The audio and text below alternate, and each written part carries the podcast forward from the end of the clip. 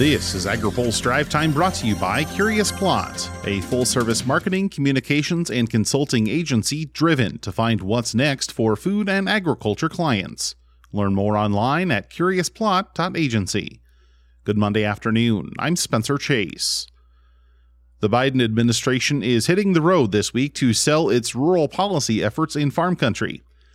President Joe Biden is headed to Minnesota on Wednesday to start what the White House is calling an Investment in Rural America event series, which will run roughly two weeks and focus on the rural impacts of the administration's economic policies. Among the topics to be discussed are rural broadband, road and bridge construction, wastewater systems, electricity affordability, and more. The events will also feature producers discussing the climate smart practices they have employed through programs supported by the Inflation Reduction Act Congress has been debating the future of IRA funding headed into the next Farm Bill, with Capitol Hill Democrats and the Biden administration arguing the funding should support its current projects. Senate Ag Committee Chair Debbie Stabenow was adamant on the Senate floor last week that the funding should stay put based on producer demand for programs that have been boosted by the IRA. You don't need to explain to a farmer what the climate crisis is. They see it in their orchards and their pastures and their fields every day. Farmers want to make their operations more resilient in the face of the climate crisis. They want to build healthier soil by keeping carbon in the ground. That's why we're seeing record demand for popular voluntary conservation programs that we have passed. And the good news is we now have more funding to meet their needs. Aside from Biden's trip on Wednesday, Ag Secretary Tom Vilsack will be in Indianapolis to address the National FFA Convention, in addition to a junket in Wyoming and Colorado to discuss conservation efforts. Deputy Ag Secretary Xochitl Torres Small is headed to Wisconsin and Michigan to discuss rural economic development, and several other cabinet secretaries are traveling to discuss education, healthcare, economic development, trade, and more through the lens of rural issues. Stay tuned to AgriPulse for the latest on the discussion, and check out this week's Capitol Hill agenda and what comes next for government funding in our Washington Week Ahead on agripulse.com. Also online today, the St. Lawrence Seaway is once again open for business. The passageway that links the U.S. Great Lakes to Atlantic shipping routes was stalled for the last week or so by a strike of 360 workers.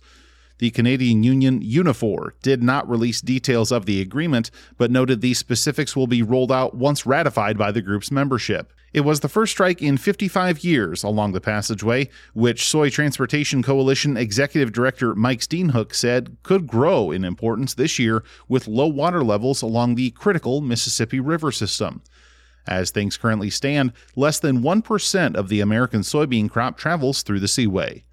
Noah Wicks has more in his story on agripulse.com. Finally, today, the World Wildlife Fund is among the environmental organizations with policy goals for the upcoming Farm Bill. Jason Clay heads the group's Markets Institute. He says WWF's Farm Bill goals are closely tied to the organization's desires to protect wildlife habitat. When we clear native habitat, which is what the grassland issue in the U.S. is about, we're having impact on biodiversity. We're having impact on on areas that could never be cleared before because they weren't profitable. And a lot of the, the reasons they're be, becoming profitable now is that genetically we can now grow things where we couldn't grow before.